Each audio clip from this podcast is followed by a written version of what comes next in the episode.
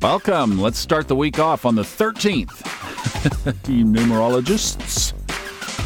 Thomas Miller here on the Fun Astrology Podcast. Thank you so much for joining us, where we take a quick look at today's sky and often set up the week on Mondays. I hope somewhere along the weekend that you found that extra hour as we in the United States moved our clocks around again. Why don't we just leave it? Okay, I'm not going to start that. Let's talk about sunrise this morning. The sun came up with Mercury as the oracle planet about four degrees before the sun in the sky.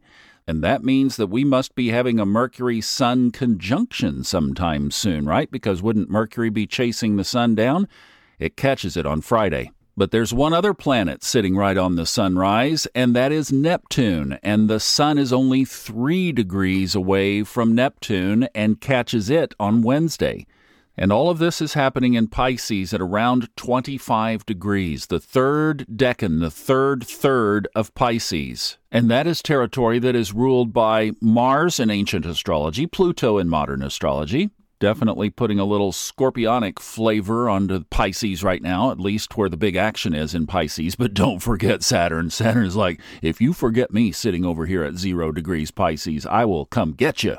Of course, Mars rules Aries. You see where we're just going all over this chart. Mars rules Aries, and on Saturday we mentioned from Ray Merriman that Jupiter and Chiron conjoined yesterday, 14 degrees Aries. And that loops us back to Pluto. You see how all these influences are in the chart right now? This is why you're feeling so wonky. This is exactly why you're feeling like, blah, right? So there's all this stuff that's just one thing is tied to the next to the next.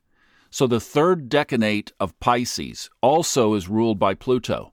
When does it enter Aquarius? Well, it's basically there, but officially it enters next Thursday, the 23rd. I hope we get to unpack this. I fully intend to. Maybe tomorrow. I put together a list of all of the protests, like major protests that are going on right now. The conflict between authoritarianism and leave me alone to live my life. The list is actually very impressive. We'll hopefully dedicate some time to that tomorrow. If not, it is so important that I might do an extra episode either tomorrow or Wednesday, but we'll get to it. But you see, Mercury, expressions, protests, four degrees away from conjoining the sun, the desire to be heard or the desire to speak. Pisces, the dual sign, leave me alone. No, we have to restrain you. You have to follow orders. You have to follow mandates.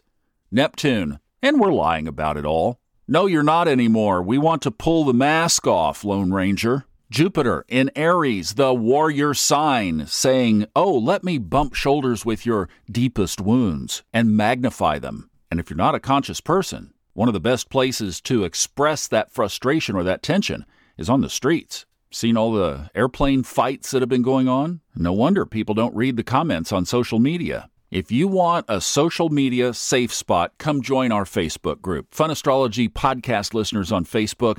We have a wonderful group. You have to answer questions to identify yourself as a podcast listener.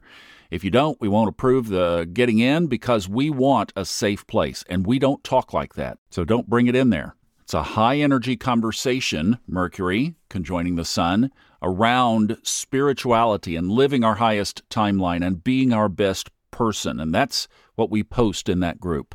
A lot of people in that group have become friends too, and they didn't know each other before. Now let's go back and assemble some of these pieces. So Mercury is the oracle planet. That means if you look right at sunrise, what planet is crossing over that ascendant point before the sun? So that's where I say is people are waking up right now wanting to speak or wanting to be heard. They are also having these amplified wounds because Jupiter has been applying to Chiron or moving toward Chiron for over two months facing our wounds has been building, building, building. And we just spent the weekend with a Scorpio moon. That's over. It moved into Sagittarius at 3:20 this morning, Eastern Time, of course. There's one other thing as we're putting this together in the mix that we also have to consider and it will start aligning directly tomorrow is Mars in Gemini squares Neptune tomorrow. So we are sitting right there on this square to Mars from all of this stacked dense Piscean energy and Mars in one of the other dual signs of Gemini. Also, communications. So, you see how this is so critically important right now? It's communication based, communication focused, and it's plural. Some are saying, You had better hear me.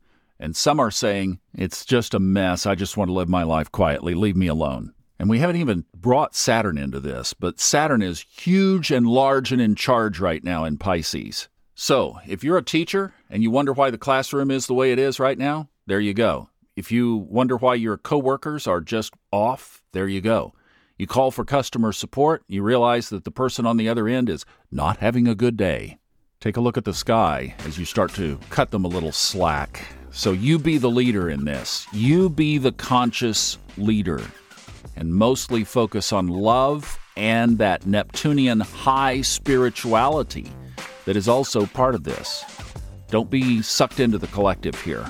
This is too good of energy to separate from and stand out in than to get drawn into the drama. All right? Wow. A great day. Love you. Putting a big bear hug arm around your shoulders. Have a good one. See you back tomorrow.